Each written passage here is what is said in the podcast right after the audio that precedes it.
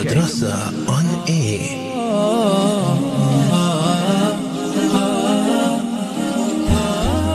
Assalamu alaikum wa rahmatullahi wa barakatuh and welcome to Madrasa on E, Developing Islam in Me. I'm your host, Yasmina Peterson, along special guest in studio, none other than Sheikh Ebrahim Abrahams, and we are going to be in your company up until 4 o'clock, inshallah. Do note that you can send through your questions with regards to what Sheikh is going to be mentioning on the following numbers, which is our SMS line on 47913. Alternatively, you can send through a WhatsApp on 072 238 0712. But for now, I'm going to be greeting my guest in studio. Assalamu alaikum, Sheikh.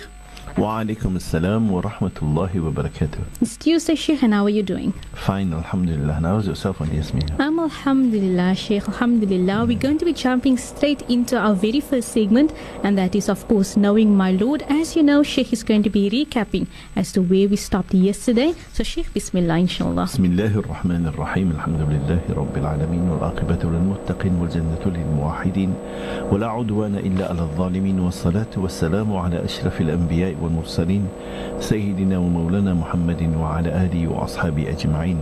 رب اشرح لي صدري ويسر لي أمري واحلل عقدة من لساني يفقه قولي. اللهم علمنا بما ينفعنا وانفعنا بما علمتنا وارزقنا علما يا ذا الجلال والإكرام. السلام عليكم ورحمة الله وبركاته. Alhamdulillah, all our listeners out there, before we actually start, we would love to be able to get into the um, to make some dua if you do not mind. Let us all put our hands together. أعوذ بالله من الشيطان الرجيم. بسم الله الرحمن الرحيم. الحمد لله رب العالمين والعاقبة للمتقين والجنة للموحدين. ولا عدوان إلا على الظالمين. والصلاة والسلام على أشرف الأنبياء والمرسلين. سيدنا ومولانا محمد وعلى آله وأصحابه أجمعين. ربنا آتنا في الدنيا حسنة وفي الآخرة حسنة وقنا عذاب النار. وادخلنا الجنة مع الأبرار. يا عزيز يا غفار يا رب العالمين. اللهم أجرنا من النار. اللهم أجرنا من النار. اللهم أجرنا من النار برحمتك يا أرحم الراحمين. ربنا ظلمنا أنفسنا فإن لم تغفر لنا وترحمنا لنكونن من الخاسرين. ربنا آتنا في الدنيا حسنة وفي الآخرة حسنة وقنا عذاب النار. وادخلنا الجنة مع الأبرار. يا عزيز يا غفار يا رب العالمين. إن الله وملائكته يصلون على النبي. يا أيها الذين آمنوا صلوا عليه وسلموا تسليما. اللهم صل على سيدنا محمد وعلى آل سيدنا محمد وأصحابه وبارك وسلم. سبحان ربك رب العزة عما يصفون وسلام على المرسلين والحمد لله رب العالمين Alhamdulillah, Auntie, Auntie Yasmina, we last yesterday, our, the segment in Knowing My Lord, we went on to a new Nabi to look at the things that happened in their lives as to see how Allah Ta'ala has challenged them and allow them to be able to understand Allah through Rububiyyah as Rabb and coming to submit to Allah through Uluhiyyah as Ilah. Right? Because as when you and I prepare to see Allah as Ilah, we come to give to Allah what belongs to Allah, and that is our Uluhiyyah to Allah, which is imperative in the life of the Muslim, imperative of the life of the human being Right? For Allah has created us, and Allah Ta'ala says in the Holy Quran, وَمَا خَلَقْتُ الْجِنَّ وَالْإِنسَ إِلَّا لِيَعْبُدُونَ We've only created man and jinn so that they can recognize my uluhiyyah and they can grant me the respect that I deserve and the honor and grant me what I deserve as being their Lord for all that I give unto them. Right? So this is what Allah says Allah has created us for. And we're looking through the processes of the various Anbiya as Allah mentions certain of the things in the Holy Quran so that you and I may take the lesson. Allah doesn't mention this as stories for just storytelling. Allah wants us to see the lesson and what how those before us what they were given as commands and how did they submit to that. And we need to be able to strive to want to be equal to those great personalities. And Allah shown that Allah has tested them. Because what comes very clear that you and I need to understand, Allah Ta'ala did send a message to every Nabi. Right? But that message that Allah Ta'ala sent to the, to the, to the Nabi was to be able to give unto his people. So this, but Allah has also challenged and tested the Nabi himself. Similarly, we as the people, we were given this message from Allah and His Rasul sallallahu alaihi wasallam. But Allah also challenged our Nabi Muhammad sallallahu alaihi wasallam to the highest level, to the most uncomfort, to the most unbearable, if probably we can say. Allah tested that. Example, Allah could have sent from Jannah, Allah could have sent the uh, Buraq when the Nabi sallallahu alaihi wasallam had to go on the, on the Mi'raj. I mean, they had to go on to the, the, the hijrah from Makkah to Medina. But Allah did not. Allah allowed His Nabi to meet up with the challenges, with the uncomfort, with the unbearable in that heat, in the desert, having to take a, a, a, a strange route, guided through the, the, strange route to get into Medina. Subhanak, la hawla wa la It's not a normal route. It wasn't a caravan route. It wasn't a known route. It was going through the back routes, as we say, right? Amongst the desert, amongst the, the, the, hills, the sand hills, and amongst the, the, the, the mountains, the hot, heated mount, mountains in the desert, amongst that areas the Nabi sallallahu alaihi wasallam had to travel to go on this journey. But Allah could have made it easy, but Allah did challenge His Nabi. Equally for all of us, we need to understand your challenge and my challenge, your command and my command. The way Allah expects you and I to be able to submit to Allah is exactly the same. Our Nabi sallallahu alaihi wasallam had to do exactly as we do. Whatever you need to do and jy het to see moet ek almal daai. That is nothing in comparison to what your Nabi and my Nabi was given to be able to give to us and at the same time also meet up with the challenges that Allah grants him and prepare to submit to Allah in those challenges. Subhanak la hawla wa la quwwata illa billah. May Allah grant you and I to come, real, come to realize how fortunate we are. We are not the only one challenged by Allah. We are not the only one that is submitting to Allah. There's been better people, much better than us, that has put their challenges in front of them, really to submit to what Allah wants, doing precisely for Allah, and they did not lose anything in this world. They did not lose any quality and value. Instead, they gain much more for the hereafter. Subhanak la hawla wa la quwwata illa billah. But this is the reason why you and I are Muslim. You are only Muslim because not because you've chosen, because you've been granted to this opportunity to be a Muslim. And if you are prepared to want to live it in advice of Allah and His Rasul, then success lies ahead.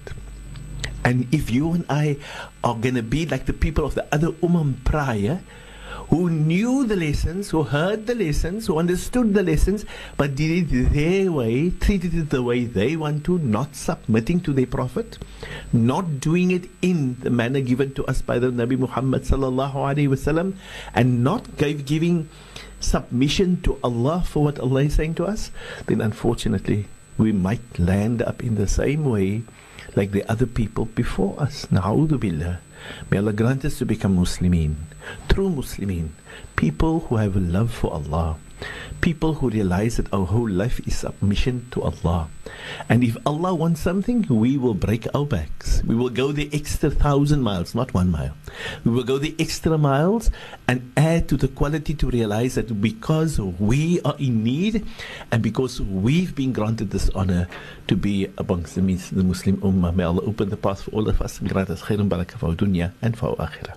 Amen, inshallah. We are by our first segment, Knowing My Lord, in the program Madrasa on E, Developing Islam in Me. That was the voice of Sheikh Ebrahim Abrahams. And if you have just joined us, Assalamu alaikum to you.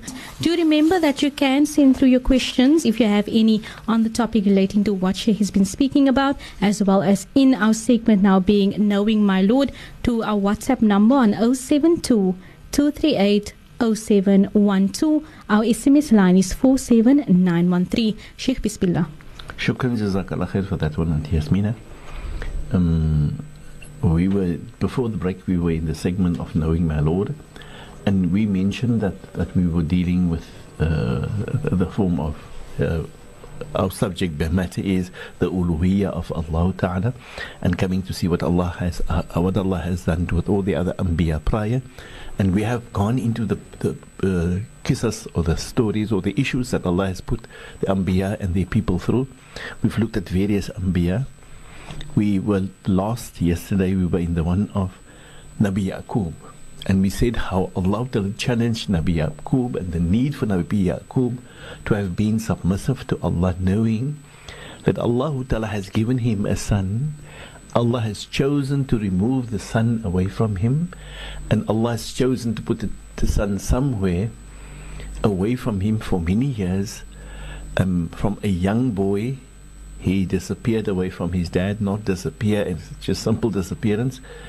Allah tells us the story of what happened to his brothers when they actually chose to be able to want to kill him at first and then later on decided no, they'd rather put him in the well and make a story, tell their dad a story that he's been killed. And but the father, Allah granted him insight to be able to know this. Knowing this, he had to swallow the pain and the uncomfort, really, that Allah is going to challenge his children and this is what Nabi Yaqub had to go through as being for sure that his son is somewhere, but he does not know where. But he knew Allah is taking charge of him.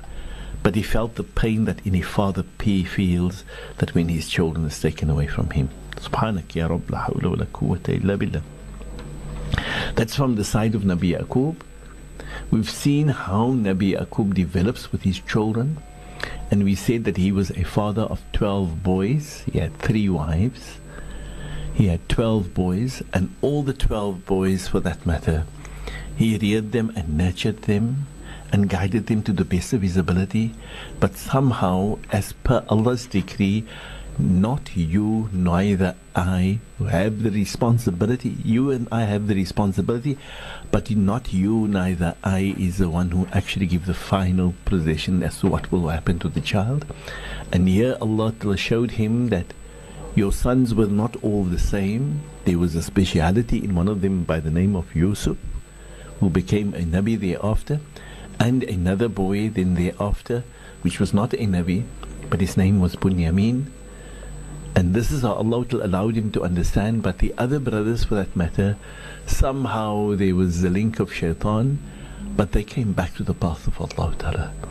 But initially, because of what Allah tested the dad with and the rest of the family with the one son that's not there, it becomes a norm in the life of that parent. He feels the pain of the uncomfort of not knowing where my son is. So, yes, if you know you have a son somewhere or a daughter somewhere, and Allah ch- uh, uh, tests you to be able to take that son away or that daughter away, very much allows us to understand what has happened to Nabi Yaqub and how Allah tested him. When Allah granted him to be able to reunite with his, his sons, he got to reunite with them again.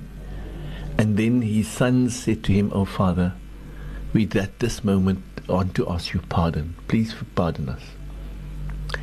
And Allah Ta'ala showed him that Allah is prepared to pardon them on the basis that He, the Father, but He wanted them to take a lesson from what they did. And He said to them, "So far lakum Rabbi. Don't worry, my boys.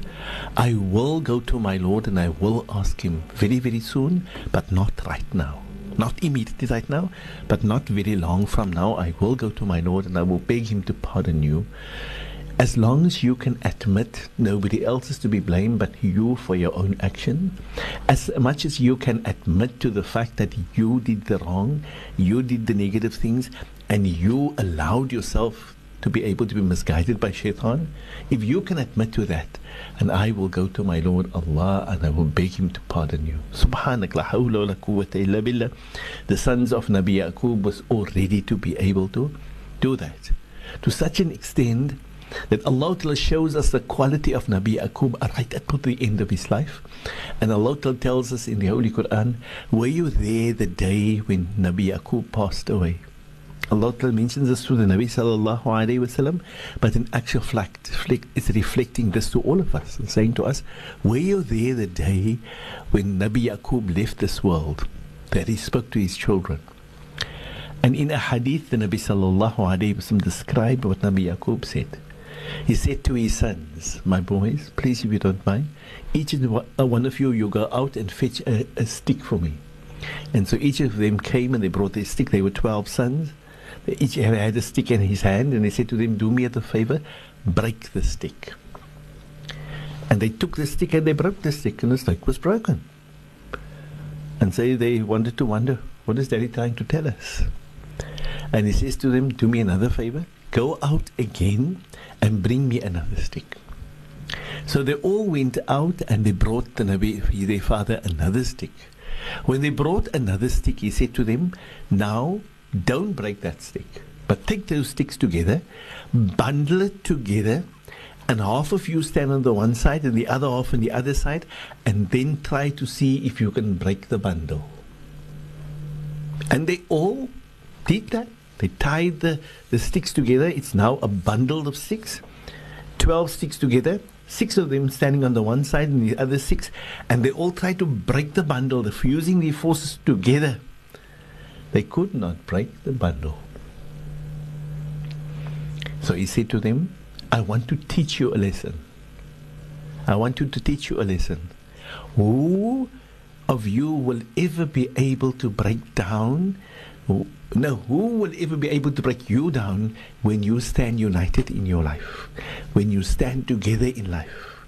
When you do things collectively and supportively of one another? When you supportive and stand together and united as Muslims forever, doing whatever you need to do for the sake of Allah, you will be powerful and everybody else will be weak, no matter how many of them wants to be able to break you down. He gave them this great lesson and then he said to them, Who will you worship after me? And then they made the oath with their father. They said to him, We will worship your yourself. Your, we will worship the Ilah that you worship, the Ilah of your father, the Ilah of your forefathers. Meaning, we will worship your Ilah, the, the, the, the, the Lord of Yaqub, the Lord of uh, uh, uh, Ishaq, the Lord of Ibrahim, and the Lord, Lord of all those who came prior to them. We will worship them. They made the oath with their dad, and the dad made it sure for them to say to them, Please see that you worship nobody else but just Allah. Meaning, the lesson that Nabi Yaqub gave to his children to let them understand the importance of us as Muslims. Our whole life, never, ever, ever do we stop in worshipping Allah and Allah alone. And he went as far as showing to his children, In my life I guided you. In my life I showed you the way. In my life I did whatever I can. But now that I'm departing, I want you to realize take the oath, but live by that oath. And see that each and every one of you remain Muslim in the process. Of subhanak, submitting to the laws of Allah. So Allah Ta'ala granted that those children has accepted. And each and every one of them became a leader in their own tribe, which has then become the 12 tribes of ya- Yaqub, the 12 tribes each and every one of them became those 12 tribes.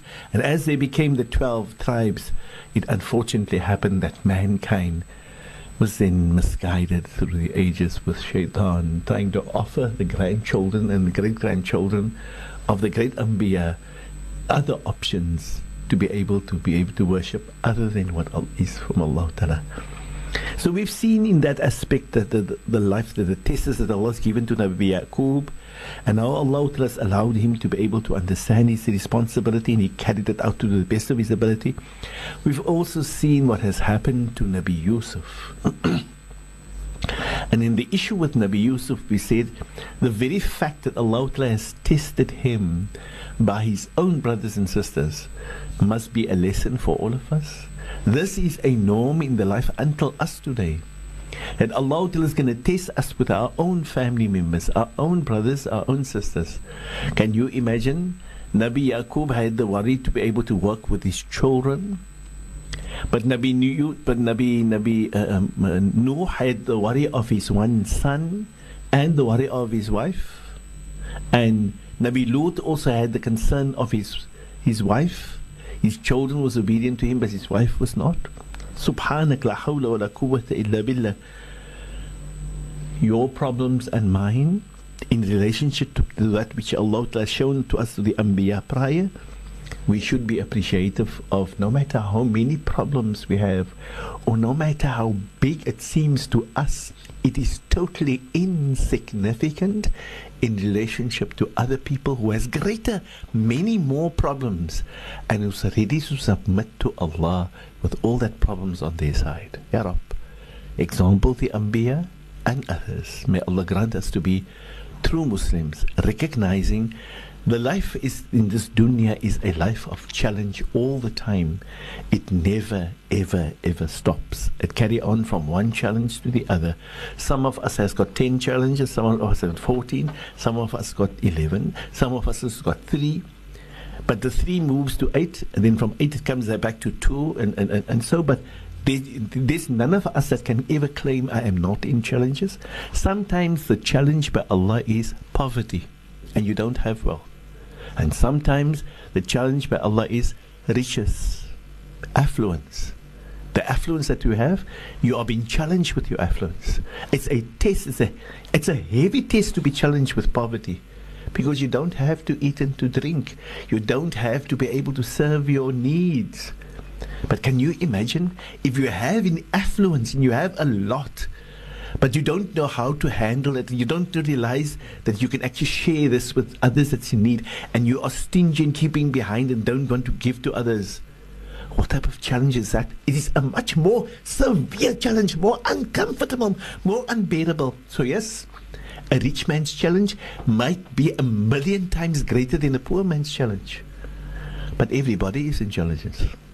And we need to understand this Allah has given to humanity when man can meet up with a challenge, face the challenge, embrace the challenge, and respond to the challenge is the most effective method given to us by Allah and His Messenger, then the challenge becomes of value for us in this dunya and in the akhirah. But if you do not know how to deal with the challenge and you're not prepared to embrace the challenge, you're ready to say, Yes, but why I? Or you really want to not to share, or you're not wanting to be open hearted, or you don't want to consider others and you only see yourself and your own. And you become stingy and you keep behind and you're not prepared to share. And unfortunate, subhanak, la hawla wa la quwwata illa. The challenges can be very devastating, very uncomfortable, but we had to accept it. If we did not, unfortunately, the challenge will stand against us Yawm al Qiyamah. Ya Rab, may Allah forgive us for our shortcomings. May Allah grant us insight and recognition of how Allah has given many challenges to many people prior. We saw in the life of Nabi Yusuf the very fact that he had his own brothers who was against him. We then saw how he was thrown into the well where he had to spend the night there. We see how he was taken out of the well and those people took him, they took him as a slave and they sold him off in a far off land. We saw how Nabi Yusuf came into this foreign land. I mean, he was in the foreign land. They took him there, they sold him for absolutely cheap. We saw how Nabi, Nabi Yusuf was then entered into the, the family of the person who bought him, who takes him to his house and says I, to his wife, I don't have children, so let us accept this nice boy. He sees in Nabi Yusuf good qualities, so for that reason he bought Nabi Yusuf and he brings Nabi Yusuf to his house. Nabi Yusuf was then a very young lad, not mukallaf as yet. Sometime Nabi Yusuf stays in the house of this person, and as he stays there, he becomes a young man, he becomes mukallaf, he becomes grown up, he becomes a, a young man, and his, his, his youth and his beauty goes to the extent that it affects the woman of the house. The lady of the house is now affected, and she gets affected to the extent that she feels she wants to invite him to be able to be with her. We've said that and what had happened. yesterday we went to the extent of what happened, how she locked the doors unto Nabi Yusuf, and how she invited him, and how Nabi Yusuf, his natural uh, reaction of any male or female, is that they they tend to, to, to, to accept and want to fulfill. But Allah indicated that Allah has preserved Nabi Yusuf, protected him, so that he does not fall prey to that. Subhanak la. And what did Allah Ta'ala do? Allah Ta'ala challenged for Nabi Yusuf one of the common challenges that all the youth goes through. All the youth. Almal die kinders, die. What is it? The meeting up of becoming a young person. Becoming a young person, you meet up with a boost of sexuality in your life. You have it wasn't there before, it was never there. There was a kind, you were innocent, and that's why you were looked upon very innocently in Islam. And your reaction to life was innocence. And then suddenly this boost of taklif comes where you become responsible. At that time, when you were given the sense of responsibility to become a man or to become a decent lady, when you were given that, you were also given this great challenge of the boost of sexuality and emotion in the body, right? And if you are not properly guided, if mom and dad doesn't help you, you probably will also fall prey to the unfortunate. Ya Rab, la hawla wa la quwwata illa billah. But Allah hasn't allowed us to be on the earth without a person who's been in charge. Allah took Nabi, Nabi Yusuf away from his parents and so Nabi Yusuf, Allah then took charge of him to preserve him and protect him. And Allah gave him that protection, Alhamdulillah. Alhamdulillah. To come back to Madrasa on Air, developing Islam in me. Just before the break, you heard us in the first segment being Knowing My Lord. And for now, we're going to be heading on to our second segment. And that is I am a Muslim, what is expected of me? And Sheikh is going to be recapping from where Sheikh stopped yesterday. Sheikh, Bismillah. Bismillah ar-Rahman ar-Rahim. Shukran for the Yasamina. Um, we are busy in the second segment at the moment. The second segment is I am a Muslim, so what is expected of me? We were looking yesterday at the in this segment about we were dealing with the second pillar of Islam, and that was the pillar of Salah. And we said in this pillar there is prerequisites for this pillar that's necessity in place. It must need to be in place. If it's not in place, we're not going to get value of what we need to do in Salah, right? So we said that there is this thing called Tahara, which is the prerequisite for Salah. But Tahara has got two formats. We said it has a physical format and there is a spiritual format, right? Now, the one aspect of Salah is the aspect of the istinja. And we went on to the istinja yesterday and we looked at the istinja and remember we shared to you the hadith of what the Nabi sallallahu alaihi wasallam mentioned about these two people in the kubur was laying in the qabr and how they are severely punished in the qabr because of the one because of the negligence of the tongue and the other one the negligence of istinja. So the istinja is a very vital and important aspect, we said, and we try to make everybody understand how important is it that all of us, moms and dads, right through our life was never ever stop reminding our children, repeating it to them over and over and over and over and again and again and again and again and another time and another time and another, and never ever ever ever ever ever stop carry on and on. And if they are young, they need the reminders much. And if they become older, they must be reminded to remind as well. Right? So it, it, it's, it, it's a perpetuation that carries on and on and on and on and forever and forever and forever and forever until I die the day. Right? And like we said, Allah says to us in the Holy Quran that repetition, that carrying on and on and reminding them again and again and again and again and forever and forever, that type of repetition, you will be greatly rewarded for that. Subhanak la hawla wa la. And Allah says, if you want your children to be of the good children, give them the repetitions, for if they are becoming good, the repetitions will be of benefit for them. Ya Rab, may Allah grant us to be good people who want to be good, who wants to listen to repetitions, who wants to, re- to listen to reminders, who wants to be ready not only to listen, but ready to listen and ready to share, not because jy het vir my gesê nie, wat ek vir jou nie. No. We do it because we see there's a need to remind. There's a need, a need to see that we need to be able to bring about righteousness and good amongst our children and our offspring. So we don't do it in response. Jy het vir my gedoen, dan gaan ek dit vir jou. Oh no, no, no. No. We don't give reminders because others jy het vir my die gesê, nog gaan ek vir jou. Oh no, oh no. Then you are truly satanic in your approach. Shaitan is in deep in you, and you're not prepared to accept advice because you want to bombast others with advice. That is not the objective. Be ready to open the heart, to open the mind, to open the ears, and ask Allah to grant it when it bombards with me with positive advice. I must be ready to enhance, to embrace, to love it, to accept it, and to enjoy it, and to see that it benefits me. As Allah Ta'ala says in the Holy Quran.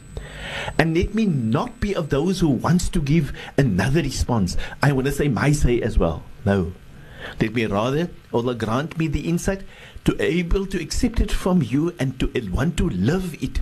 It's not about my response. It's about my reaction to what I understand that comes from Allah and comes from His Messenger. Whoever has said it to me, young or old, rich or poor, with challenges or less challenges, with, with status and position or without status, no matter who said it to me, let me accept it for the sake of Allah and let me actually carry that out to the best of our ability. Now, istinja is one of those things that we see needs that level of reminder in our children and our families continuously. Yes, remember we learn these things when we are young. And as we grow and we develop in life and many challenges comes into us, and we need to be able to teach our children the effect of what happens in when you become older and when you develop and you grow and how new challenges meets up with you.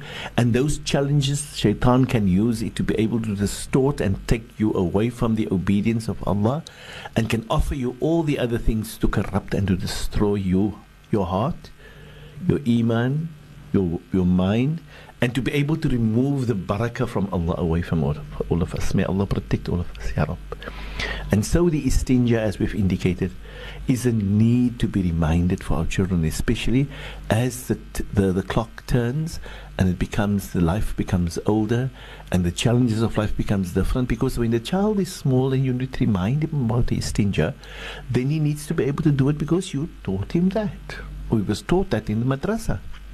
But when he now becomes a boy that needs to be out of the school, out of the norms, out of the ease. So now he goes to work. She or he needs to go at work. And they're going to meet up with other people, public people, people in public, and they need to be able to present their Islam, in their life. Right? And so they're going to work at a organization or in, in, in public or uh, in, in the open world out there. And there is not the circumstances of home there. So now they are forced to be able to live it in accordance with what happens from the side of the world. And so if they are not built strongly in Islam, given that strong guidance and advice, they probably can fall prey to all the negativities. And one of those ways is now he gets to go work, work at, at a firm or a factory or somewhere, and there is a public toilet and the public toilet sometimes is locked and sometimes is open. And the public toilet is dirty and sometimes is clean. And the public toilet is a toilet, uh, uh, uh, there's water in or there's not water in, or sometimes there's toilet paper or not toilet paper. Uh, uh, and these type of things, and your son and my son is not being guided by us, not reminded that unfortunately they can fall prey to the negativities of the life out there. And you and I, who don't, does not remind them, Subhanak, Allah is going to keep us responsible. But if we remind them and they do that, they carry that out, we will see the great reward in our cover when we lie and they act out those things that we've reminded them of. Amin to Amin for that, the voice of Sheikh Ebrahim Abrahams. I just want to say shukran so much to everyone who sent through the positive contributions to the program. We highly do appreciate it. And shukran so much for tuning in. But we are in our second segment being I'm a Muslim, what is expected of me? And Sheikh is going to be recapping to where Sheikh stopped last. Sheikh, Bismillah. Shukran, Jazakallah khair for that one, Auntie uh, Yasmina. We were busy in the segment of I am a Muslim, so what is expected of me, we were looking at the subject called Salah, and we were dealing with the prerequisites of Salah, and we were busy at this moment with dealing with the issue called istinja. Now, people, sorry that I must probably ha- have gone to the extent of letting us understand how serious this topic is, but this is exactly how it is. And yes, it's your son and my son I'm speaking about. It's your daughter and my daughter, right?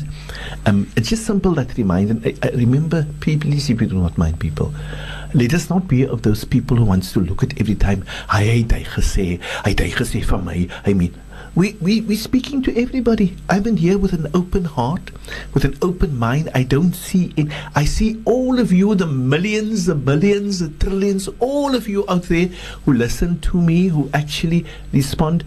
I'm not looking at your face. I don't know your circumstances. But I am realizing that you are my Muslim brother. So I must, by the command of Allah, see that I give that reminders as much as it is for me, first and foremost, it's for everybody. And we need to share that with one another. If you have the love for me, then you would have done the very, very same, I believe. And because I believe Allah has placed love in my heart for you, and I love all of you for the sake of Allah. I might know you, I might not know you, simply because you say, Ashhadu an la ilaha illallah wa anna Muhammad Rasulullah, and you subscribe to that in your life, is what the reason is why I share this information with you. And I'm not undermining any one of us. Please, if you do not mind. I don't think myself better. Most probably I'm the weakest of all of us amongst this world. Ya Rabb, la hawla wa la quwwata illa billah.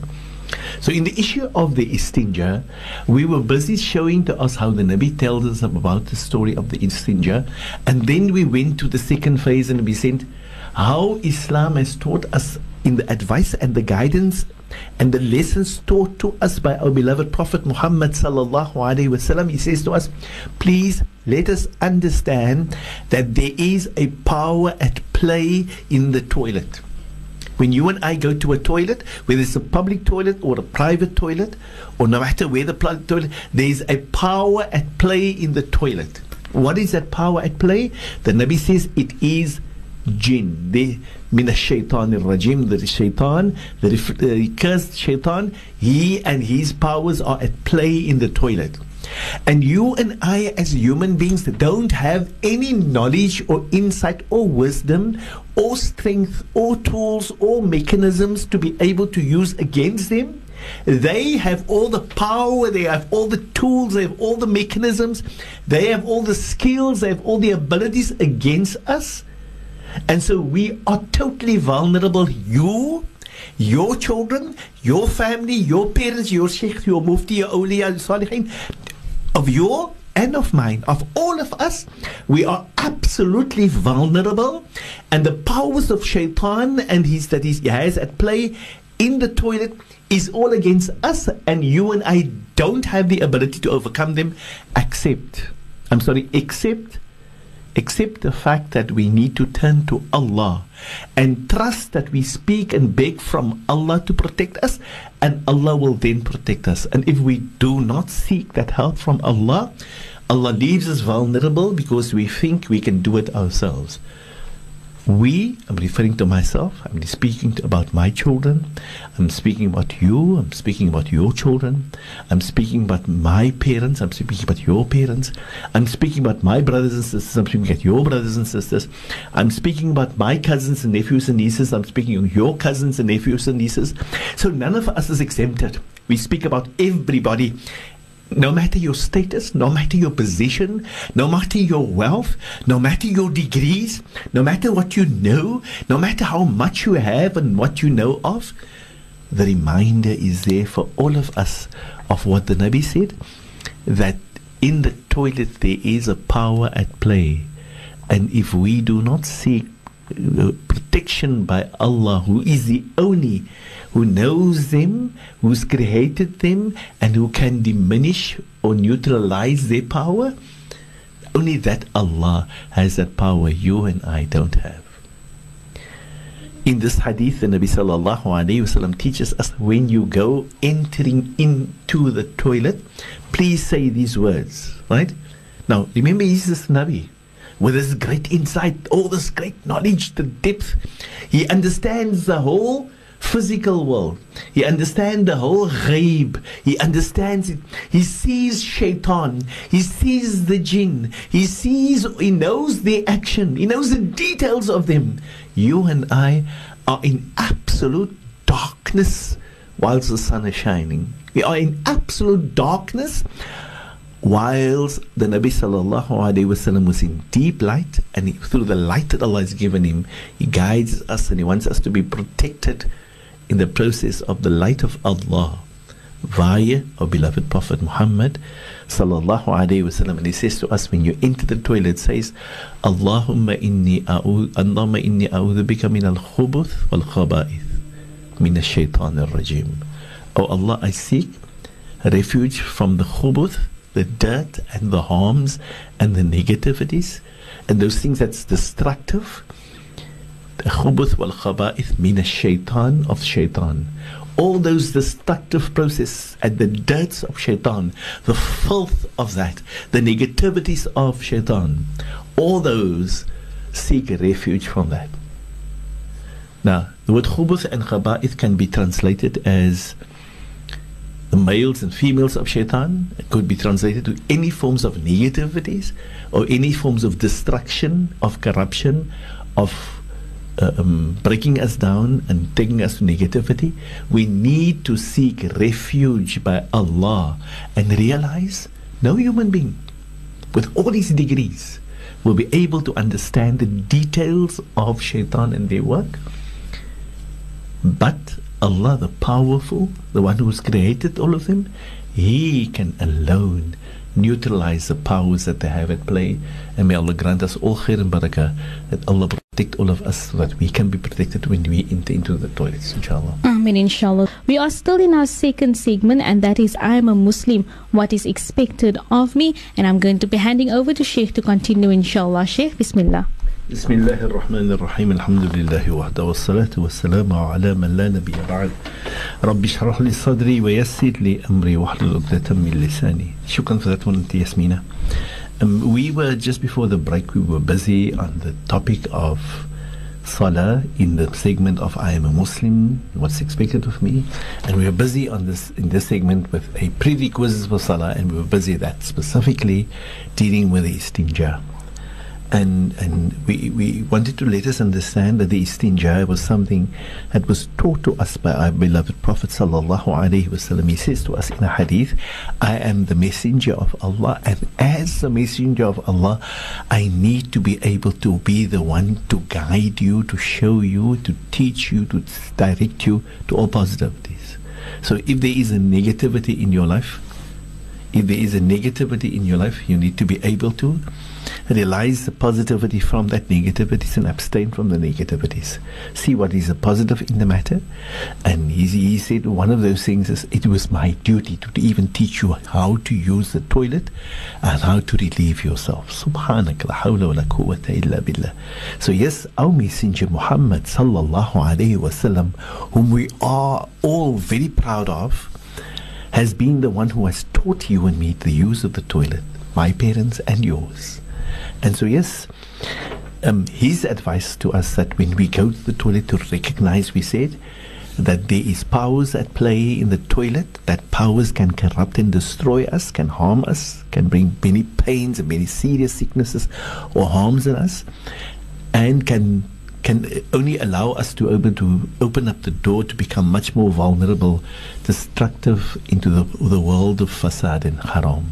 So we need to take to the advice of this messenger Muhammad sallallahu alaihi wasallam, and we need to see that we implement that in ourselves, and we take the lessons of that as the elderly to the younger generation or to the other generations, or especially those people who enter into this religion knew that they need to get exposure that the way we were given the exposure or given the exposure given to us by Allah and His Messenger, we need to be able to give them that exposure so that they can actually live within the same form of protection from Allah and His Rasul.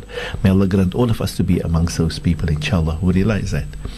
And we said that the Nabi sallallahu alayhi wasallam taught us the dua before entering into the toilet to say, Allahumma, O my Lord, O Allah, inni a'udhu bika min al-khubuth, I seek refuge by thee from the filth of shaitan. If, there is powers which is much more harm, and the words in Nabi is khubuth wal khaba'ith. Now the word khubuth and khaba'ith we said could refer to the gender that there is male and females, but it could also refer to the extent of corruption and destruction and negativity and harms that can befall all of us in our physical side or in the spiritual side of our lives. May Allah protect all of us. And so, this is the advice given to our Nabi, by our Nabi that when he went to the toilet, he applied it and he seeks refuge with all the powers and the strength and the might and the knowledge and the skills that he had. He still turned to Allah and he asked Allah and he showed us that we must do the same. So he's given us the best guidance to seek refuge for using the toilet because unfortunately there's something the scholars are saying to us. One of the reasons why the Nabi Sallallahu does this is because it is the only place where a Muslim expounds himself, his physical body. He, he, he lives up, he, he, he exposes his private parts, right? And now he exposes his parts and imagine shaitan is around. around. Imagine jinn is around. Imagine what they can't do. They recognize you a human being. You've got certain qualities in you. There's certain emotions in you and they arouse the negative emotions in you. And they expose you to negativities and they grant you all that. So yes, via the dua of the Nabi Muhammad sallallahu alaihi wasallam, we seek refuge by Allah. The fact that we know we are going to open up ourselves, we're going to be exposed. But shaitan, the Nabi sallallahu alaihi wasallam says to us, shaitan is everywhere. Now, under normal circumstances, shaitan is everywhere, but you are not going to expose yourself publicly everywhere. So there where you can expose yourself publicly, shaitan is also going to be there, and he might just abuse you not realizing, you not realizing that he's going to abuse you, and you react, accept these things to be norm, na'udhu billah, and he then invites you into negativities, into fasad, and all wrong things, na'udhu billah. So the need for us to make the dua because the Nabi has or taught our children or our families or make the dua ourselves, so that it can be a protection for us and for them against the wrath and the wrong. May Allah accept from all of us. May Allah grant us to be of those whom Allah is going to pardon for any of our faults and errors or mistakes that we've made. And those people who really want to come back in repentance to Allah, grant us to be amongst them. And those people who want to to march and to move on the Sirat al Mustaqim. May Allah grant us, all of us of them, and that Allah grants us to be able to be of those people who strive to have lived Islam to the best of our abilities, and to be able to die and depart from this dunya whilst Allah is satisfied with us. Pardon us for our sins and made us to be to walk on the Sirat al Mustaqim with having to depart with a kalima shahada on our tongues. Ya Rab. Ameen. Ameen. Ameen. Ya Rabbil Alameen. And so all of us needs that. So we see a short dua as such is so vital, so important, so Im- because it is the protective processes. What is dua?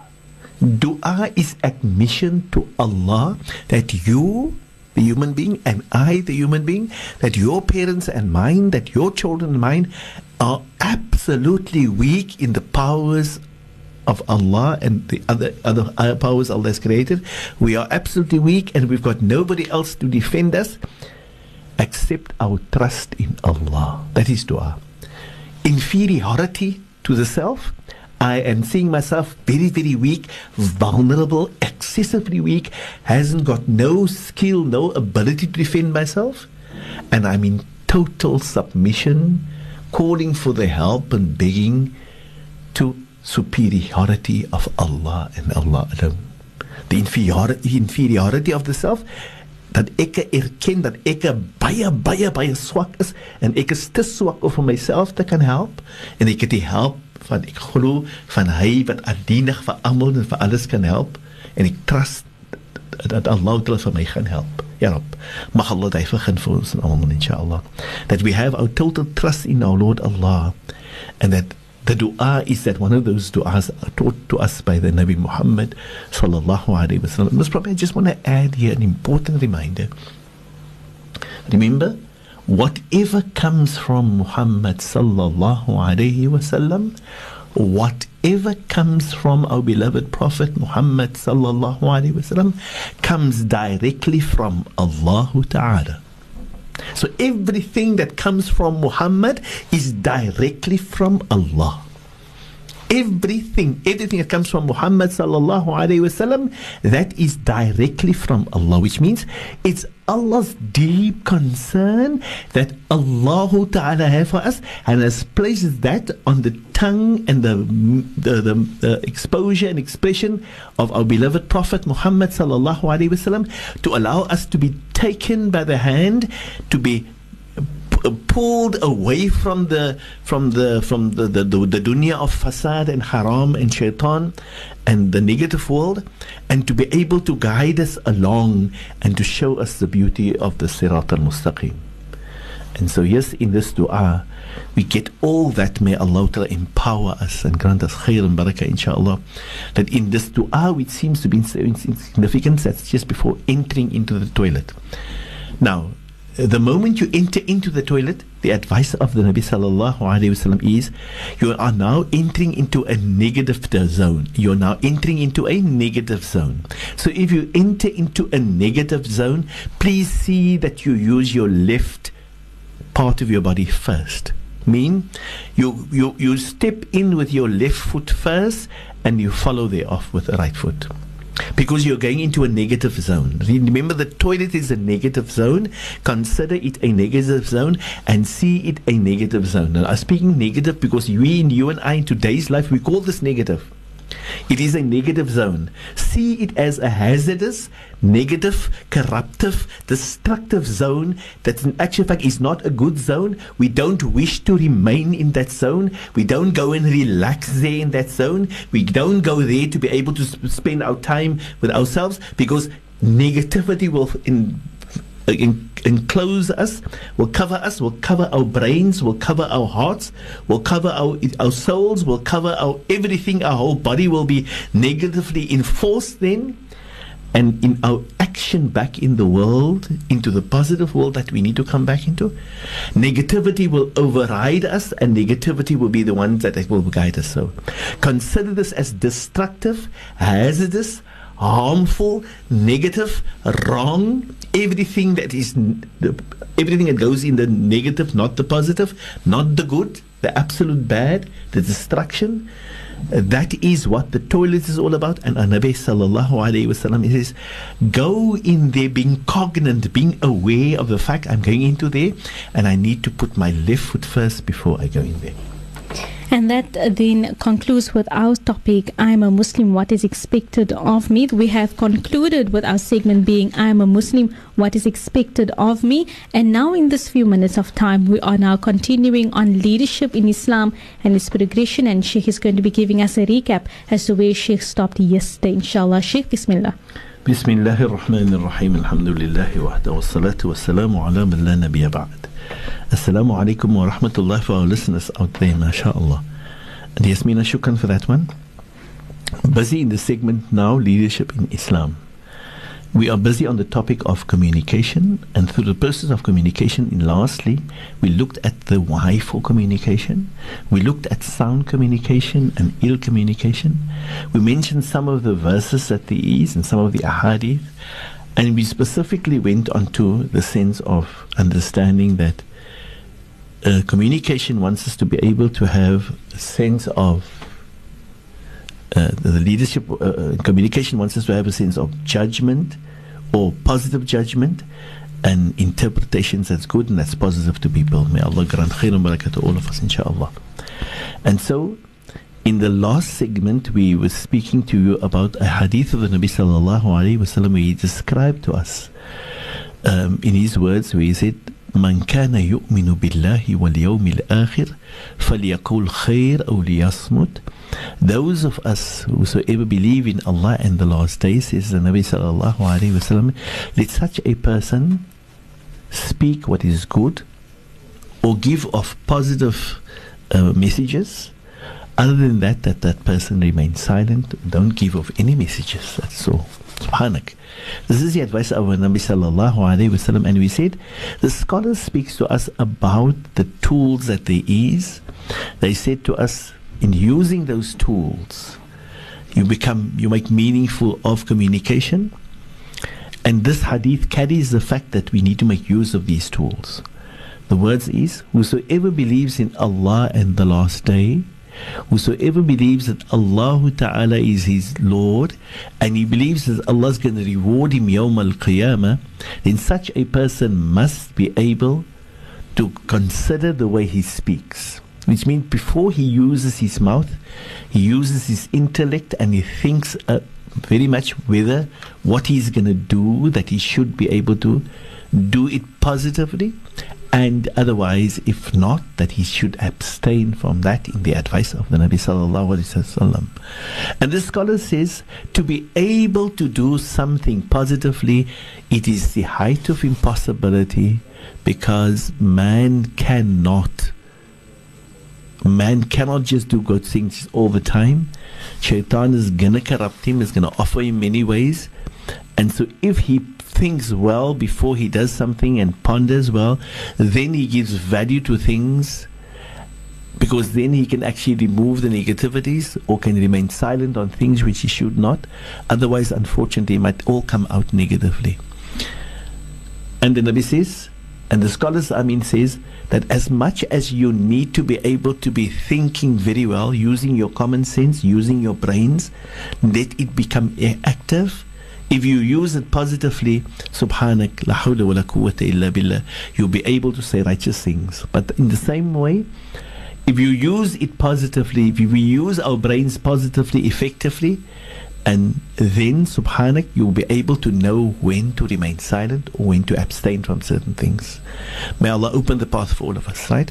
So we see the hadith telling us how do we need to go about and the advice of our Nabi sallallahu alayhi wasallam that when a person wish to be able to open his mouth, wish to be able to speak. May Allah grant us of that, of the of those people. Um, allow me, there's a few other ahadith that I want to share with you, and we've mentioned certain ayat to us yesterday or the few days before. Um, allow me that Allah says to us in Surah number 55, verse 18. ما يلفظ من قول إلا لديه رقيب أتيد that when you and I ever want to leave a message or we want to set an impression or give a, res- uh, a response or a message to somebody verbal and or other then there is two angels on the sides of us and these angels, the one of them records the positive and the other one records the negative. Ya Rab, la hawla wa la quwwata illa billah. So again, it shows to us that when you and I want to speak or want to give a message, we need to be considerate as to the way we go about it. And we need to see whether we are using the tools at hand. And we said the tools at hand is first and foremost the brain, prior to using the tongue, and then after that you've you've used the brain, you use the tongue, or you don't use the tongue, which means you remain silent, but you've used the brain, and because of the use of the brain, the power lies in, in the message that you give, and or your your silence is powerful. Ya Rab, la hawla wa la quwwata illa billah. The scholars goes further in the tools by saying to us, in communication, a very vital and important tool that needs to be seen that is part of us. And I think I uh, want to use the one first before I get to this this one. That that tool, the tool of using the brain, is a very, very, very important tool to use, because, like we say, many a time people had an altercation or they had difference of opinion or speaking to one another or brought difference right? And the one says to himself at the end of the day, if only I thought, as ek maar net gedink het. A common statement found almost everywhere in our life today, on all levels of life. It has happened for many years prior. It's still happening today. And I believe it's still going to happen in the future, where man seems to not realize the need, the serious need of having to activate the mind so that the mind can give a vital message to himself first and help him to be able to structure the message that he or she needs to give over to others, right? And also to help him or her to be able to know when and how to be able to remain silent, to keep quiet. As a, the other tool that's a vital, important tool, and this is a tool in communication. It is the tool of making value of the ears. Onze ore met valuable word for ons. The scholars are saying, please don't make your brains, your intellect, and your ears as ornaments to the side of your face. Meaning, don't let it only be there, hy doen niksie. Hy het 'n job, Allah het hom gekry, hy het 'n job om te doen en ons moet gee vir hom die gat van sy job, right? If you have eyes and you use your eyes to look at wrongful places, then your eyes is going to speak against you. If you are having ears and your ears supposed to listen and you didn't even hear, believe, leave alone listening, you didn't even hear what people say, and you respond, and Allah's going to give you responsible for the fact that you Allah gave you ears, but you didn't even listen. You didn't even hear people speaking. You didn't even hear the, mu- the message. How could you listen them to the message? Ya la hawla wa la illa billah. We have ears. It's meant to hear but it's meant more to listen than to hear. Because our ears hears a lot of things, a billion and one things, whilst at times I don't even listen to the, those, but it hears all the sounds. It picks up all the sounds and stores it into the brain, all the sounds that passed my, my by, right? All the sounds. It hears it. But you and I need to be able to, to channel the ears the effect of the ears to be able to listen to certain things. To listen, not to hear, because almal van ons hoor. Goeie dinge hoor en slegte dinge hoor, right? We hear many things, but we can balance it or tune it to be able to listen to positive things and to abstain, to remain, to refrain and keep away from listening to the negative things. Mag Allah ons bewaar, right? So yes, there's a world out there who offer our families and our children so many things to listen to. And if the ears listen to positivity and listens attentively and gives the respect to the ear of hearing and listening, then our response to others will be more meaningful and more good. Sorry, would be meaningful and would be good in the way we actually listen to one another. And, and this process of listening is something that we must nurture ourselves and nurture our offspring, our children, and our dear ones and beloved ones, that they all grow with a sense of listening to one another. Oh, baie how many a times, isn't it, that when somebody says something to somebody, number one speaks to number two, number one says something, Number one has not completed what he wants to say, which means number two did not listen. Heard, he heard him speaking and was quick to respond to that because he did not listen. Listening was not, if you were listening attentively, a listener is somebody who don't barge in. A listener would not give his response until he's absolutely sure as a listener that the, the first one has given his full message. And if he's not sure whether the message is completed, he, the listener, would say, Are you completed? Is that what you wanted to say? Or almost would repeat to know for sure that did I understand the message right? And he would want to listen he, as a repeat to l- allow the number one to be able to tell him whether that is it yes or no. And if as a listener, if he found that there was a that was uh, there was an agreement that that was what he said, he would then think before he respond as a listener to then give a positive response. But if he's not a listener, if he does not give his ears the haq of listening, which is the most important job of the ears, which Allah has created for to listen, to listen. The scholar says to us, we have one tongue and we need to listen twice the amount of time than being ready to be able to respond and to speak. And we're so good, so good. We are absolutely good at it. When somebody says something, I'm not prepared to think. I cannot think. I'm now just responding and I say my say. En ek sê wat ek wil gesê dan later sê ek as ek maar net. If only I heard of only I listened.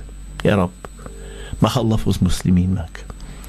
This has been given to us by Allah as a means of communication so that positivity can come to, to us. And thus Allah says, when you use sound communication, and sound communication is that the ears is effective, its job is doing 100%, it's listening attentively, it doesn't barge in, it doesn't send an answer, it tells you to remain silent, wag tot jy 'n antwoord kry, wag tot die persoon heeltemal vir jou verstaan moet, moet tot jy weet jy verstaan vir hom heeltemal en dan rus jy so in jou met jou mind om te dink wat jy gaan sê en hoe gaan jy respond and that is such an important fact.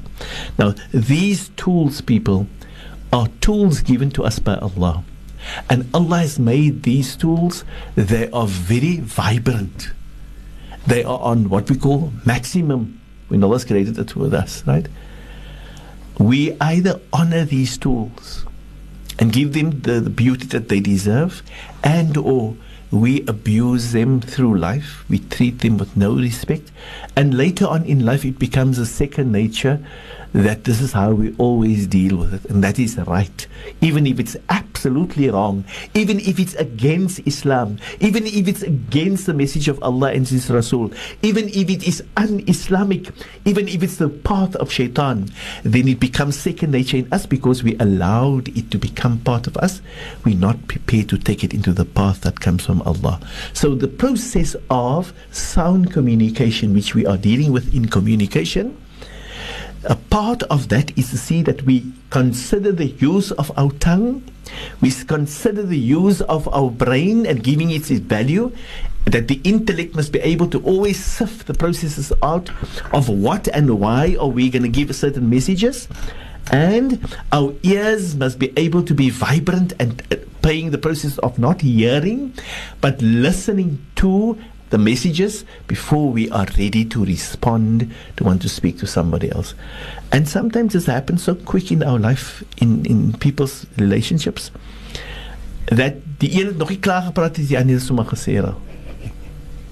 Nou, uh, soos gesê het vir is that listening? Um, people, it's not good. It's not Islamically healthy. It's not from Allah. It's not from His Rasul that He ever, ever, ever, when somebody spoke, He barged in.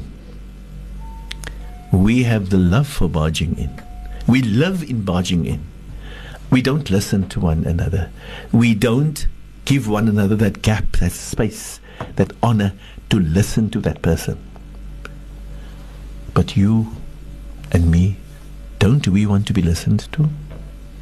So if you and me want to be listened to what we are saying, don't you think it's also right that when others are doing a talk or talking or giving a message, that you and I need to listen before we respond? And this is such an important, very important. Remember what the Nabi Sallallahu, what Allah says in the Quran. Allah says, if you can apply sound communication, and the objective of sound communication is to see that your tongue must be preserved. Your tongue, the way you handle your tongue is important. And you also be, use your ears appropriately and you use your brain and your heart and your intellect the same way.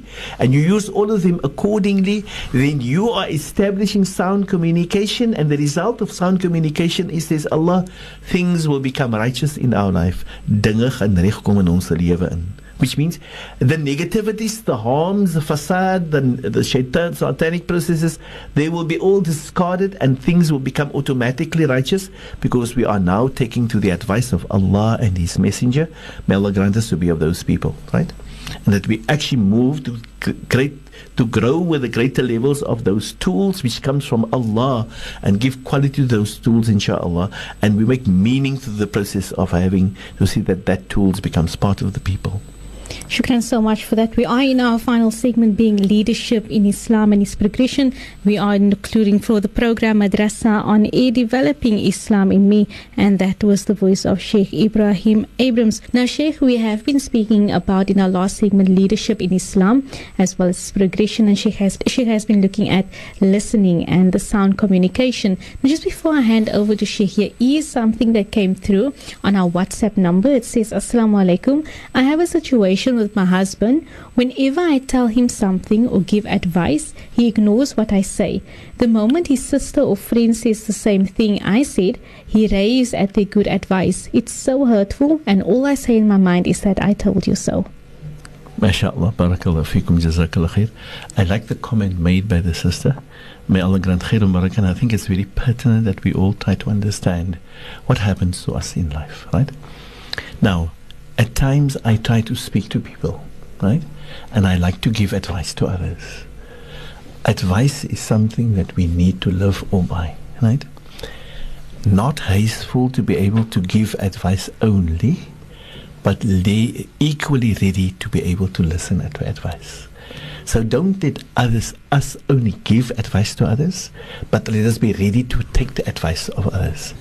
And similarly, in the advice of our beloved Prophet sallallahu alaihi wasallam, he says that when I do something to somebody as a Muslim brother of mine, and he or she doesn't do it in a similar way to me, he does it most probably not, then let us find an excuse for him or for her. And the one excuse we probably can find most probably it is that when I gave the advice, I'm not at the status of the other person, so I must most probably my advice is not equal. But really, I tried my best and most probably didn't touch that person the same way. Alhamdulillah. But I've tried what I did, right? On the contrary, it's also good to be able to find an excuse for the person. He might just accept my advice, but because it was given to him or her in a manner that was not uh, conducive to them for that moment, or, or they are, are too, too shy to be able to admit up to the fact that what you said is the truth, then they'd rather keep quiet. Accept the fact that their silence is more meaningful. Because if he was not going to be happy with your advice, he might have just responded otherwise. So don't feel bad. Just accept the fact that it wasn't meant for me to be able to come to you. He might have just accepted, but he did not acknowledge the fact, right? His silence, his very silence that he did not respond to you otherwise, is a form of showing that there is a sense of acceptance. So accept the fact that even his silence that he is when you and I give advice, that when they don't respond, then that is a positive thing that they don't respond. If he was not happy with what you did, then he most probably would have said something other. For if he would have said something other, you might have just felt bad and it might have landed up with something other. So be ready to say to yourself, Alhamdulillah, at least het stil gebly. Daar was something wat miskien verstaan hy nie vir my nie. Miskien wil hy nie so many maybes says the Nabi sallallahu alaihi wasallam and fine says the Nabi for 70 good reasons that you say to yourself that he could have that you don't understand. Oh Nabi says that. Oh Nabi says that when the person reacts in a way different, you, you for that matter, you have an appointment with him and he needs to be there at a certain place at a certain time and you are there and he's not there. The Nabi says, find some 70 up to 70. No, find seven excuses, says the Nabi sallallahu alayhi wasallam, for your Muslim brother. The Nabi sallallahu alayhi wasallam says seven and the Sahaba says, Ya Rasulullah, you say to us seven, we will find for the Muslim brother up to 70 different excuses. so that we don't blame them for them. That no, I'm not saying you're blaming here. I'm saying if you do not mind, this is how we feel. It's our heart that is expressing our emotion, saying, when I gave the advice or when I said the same message, it didn't go through to you. But there might be even positive reasons. So me, let me look at it as as as reasons that it's it didn't open up enmity. We didn't fight here. I didn't create a war. I didn't create a, a argument and fighting. I said something and he left it. Most probably when his sisters and brothers are saying it, he says, MashaAllah, shukran prachtige advies julle gee. Um, because it's then, you see the relationship is also between husband and wife. It's, it's not always that easy to give and take advice as when it comes to foreigners. When foreigners or anybody else in the broader family or people, they speak now, say, is mashallah prachtig, goeie shukran vir die advice en almal die. But they most probably don't say that so easy to their partner. Even though it would be recommended if we can admit or we can uh, uh um, encourage the fact shukran for the prachtig advice. But as we said, the, the words of Allah Ta'ala in the Holy Quran is a means of that we must be able to give advice on a continuous basis. And giving advice, the words Allah Ta'ala uses, Allah says to us, in a hadith, the Nabi Sallallahu says to us, Ad-deenun nasiha. This deen is all about giving advice. It's all about giving advice from time to time. But if it is giving advice, that means ready to be able to listen to advice and ready to be able to share advice, right? Not only to be on the one side, ek advice gee, nee, geen advice. Start to worry vir my as ek aan net advice gee. Vra, hoeveel keer is my ore oop om advice te aanvaar? How, how, how many times is my breast open to listen to when it comes in? That my breast is ready to enhance that and live by the standard of what the advice was given? Because all of us is in need of advice. And it's not recommended that some of us must only be giving advice and others must be able to keep quiet. It's not good. The person who is the receiver of advice must also be the person who gives of advice. The person who wants to be the person giving advice must be ready first. As enige ene anders moet advies gee, dan moet ek 'n 100 keer meer advies vat en luister na die advies voor ek wil. No, I I I'm not I'm not fighting you please. I told you people before, I love all of us for the sake of Allah, but I want us to understand it's all about having to be open Om toe te. Don't just look at it with one thing. Oh, Nabi has given us guidance by saying to us that when I give advice and they don't respond to me, issue maak af. Say alhamdulillah. Allah Ta'ala het guidance waar jy iemand. So the person has taken it. Alhamdulillah, that's important. And most probably he did take to my advice and responded to me by silence.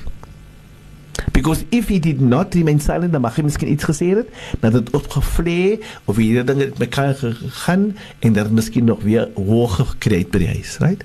So many a times that it's not as easy just to say I het niks het vir my let us let us look at it very openly and say alhamdulillah um, my partner don't always treat it the way I think it must be done, but may Allah grant us khair because yes, at least there is a sense that we understand what we're dealing with one another. Beautiful said there by Sheikh Ebrahim Abrahams, a program Madrasa on E, Developing Islam in B. We are in our last few minutes of the program, and I'm not going to be saying any much. I'll hand straight over to Sheikh to continue where Sheikh stopped last. Bismillah, Sheikh. Shukran for that one, yes, Yasmina. Alhamdulillah. Um, we, we were just before the break was speaking about a, a question that somebody asked and uh, wanting to listen understand that the need to balance out things in our life is extremely important now. I mentioned to us a hadith prior, and in that hadith, Allah, the Nabi sallallahu says to us, Deenun nasiha. Our deen is all about giving advice. And in one riwayah, the Nabi sallallahu wasallam, when he said these words, some Sahabis retaliated or spoke back to the Nabi, said, asked the question further. When the Nabi says, Ad-deenun nasiha, the Sahabi said, Qulna, Liman ya Rasulullah. We said, O Messenger of Allah, when you see this deen is about nasiha, for who is the nasiha? Or for who is it to be able to give nasiha? The Nabi sallallahu alaihi wasallam responded by saying, Lillah. It comes for Allah to give nasiha. Wali rasulihi and his messenger. Kitabihi and his book, the Quran, will be able to give it. Muslimin and the leaders of the Muslim ummah. Wa'ammatihim, but also for the ordinary people. So, the question was asked, who is the one that needs to give nasiha? And the Nabi sallallahu alayhi wasallam has shown to us from in what sequence the extent must happen of nasiha or which then instead of having to say who must give nasiha, who must all listen to the nasiha and from whom must they listen to nasiha to. So all of us must be able to listen to nasiha and the nasiha needs to come from Allah or from his messenger or the book of Allah or the of the leaders of the Muslim Ummah, the A'immatul Muslimin, or the Ammatihim, or the ordinary people amongst the Ummah. So it wanted to say it, that all of us needs to be ready to listen to advice, but all of us also must be able to be when there's need to be able to share and give advice, right? May Allah open the path for all of us, inshallah. Allow me that, that there's another hadith that I want to add here to allow us to understand the extent of how we must be able to deal with things in life. In the words of the Nabi sallallahu alayhi wasallam, he says to us, "Man ra'a minkum munkaran falyughayyirhu." If, for that matter, any of you see a wrong or an injustice, injustice, or a negative thing, or something that's not good, let him strive to bring change to that. Let him strive to be able to bring change to that. Let him not accept it as it is. Let him do something to the matter. And then the Nabi sallallahu alaihi wasallam, after having to mention that, he sallallahu alaihi wasallam gives us the advice of the method that we must use. And the, what he says is, فَلْيُغَيِّرْهُ بِيَدِهِ Let him first try to use his hand in bringing change. And the word hand here doesn't really refer to the hand, but refers to the person who, in actual fact, has the power that he can use because the hand is used for the power that he have which means let him be in a state of power to be able to bring about change. Now if you see something wrong happening in public do you always have the right to bring change? We don't always have the right to bring change. But the nabi says don't be satisfied with it see that you, the Nabi Muhammad sallallahu alaihi wasallam, wants us to understand. As Muslims, we cannot remain silent. We cannot leave the situation as is. We must deal with the opposite of that. Because if it's something negative, it becomes norm in society. If it's something negative and we remain silent of it, it is accepted in the younger generation. It is accepted amongst others. It becomes norm in their lives because we remain silent. But the Nabi says, if you can bring change, use the ability of power that you have. Those who have the ability to bring change, who have the power to bring change, let them bring the change. Example if you are a dad and in your position as a dad, you have the power, the power in your hand to be able to stop the wrong from being done your silence is devastating, is corruption, is destruction. Your silence can bring harm. Your silence can take you into the fire of Jahannam. That is how dangerous it is that if you see a wrong and you just allow it to be able to carry on, right? May Allah open the path for all of us. Um, time is of the essence in the life of all of us. And as the time goes on the radio, we need to be able to. I've just opened up a hadith. I would love to come back to this hadith with some other hadith and ayat of Allah on the issue of sound communication. We make we come to the end when we ask that we remind one another. We've the end of this, this uh, segment here, inshallah. And we ask Allah to put barakah into our actions and our things that we're doing, and grant Allah to, to grant us to grow and develop as the leaders of Islam. We will now go to the level of reminding ourselves of our excursion that's taking place on the 26th and hope everybody is going to be part of this excursion, inshallah. And the fact that on the 11th of this month, we're having our next, which is this weekend, inshallah, we're having our next uh, workshop. I hope everybody is going to be there. Um, we'd like to invite all of you. It is in um, the masjid in uh, the area called uh, um, Al-Sis River, Al-Sis the River. I'm Siddiqui sorry, yeah. Masjid. This is- Shukran for that one. Shukran for that one. And and then I would want to say to us, may Allah grant khair and barakah. Let us make dua collectively and ask Allah to put barakah into the things that we've done. أعوذ بالله من الشيطان الرجيم بسم الله الرحمن الرحيم والعصر إن الإنسان لفي حسر إلا الذين آمنوا وعملوا الصالحات وتواصوا بالحق وتواصوا بالصبر. وصلى الله على سيدنا ومولانا محمد وعلى آله وأصحابه وبارك وسلم. سبحانك اللهم وبحمدك نشهد أن لا إله إلا أنت. نستغفرك ونتوب إليك. والحمد لله رب العالمين. And shukran jazakumullah khair for everybody out there Shukran so much for tuning in as well as everyone sending through their comments and the questions. Really do appreciate it. So from myself, Yasmina Peterson, along with the producers Rina Talib, as well as on technical duties, Faldi Fandalili, we bid you Assalamu alaikum wa rahmatullahi wa barakatuh. And we're back tomorrow, inshallah.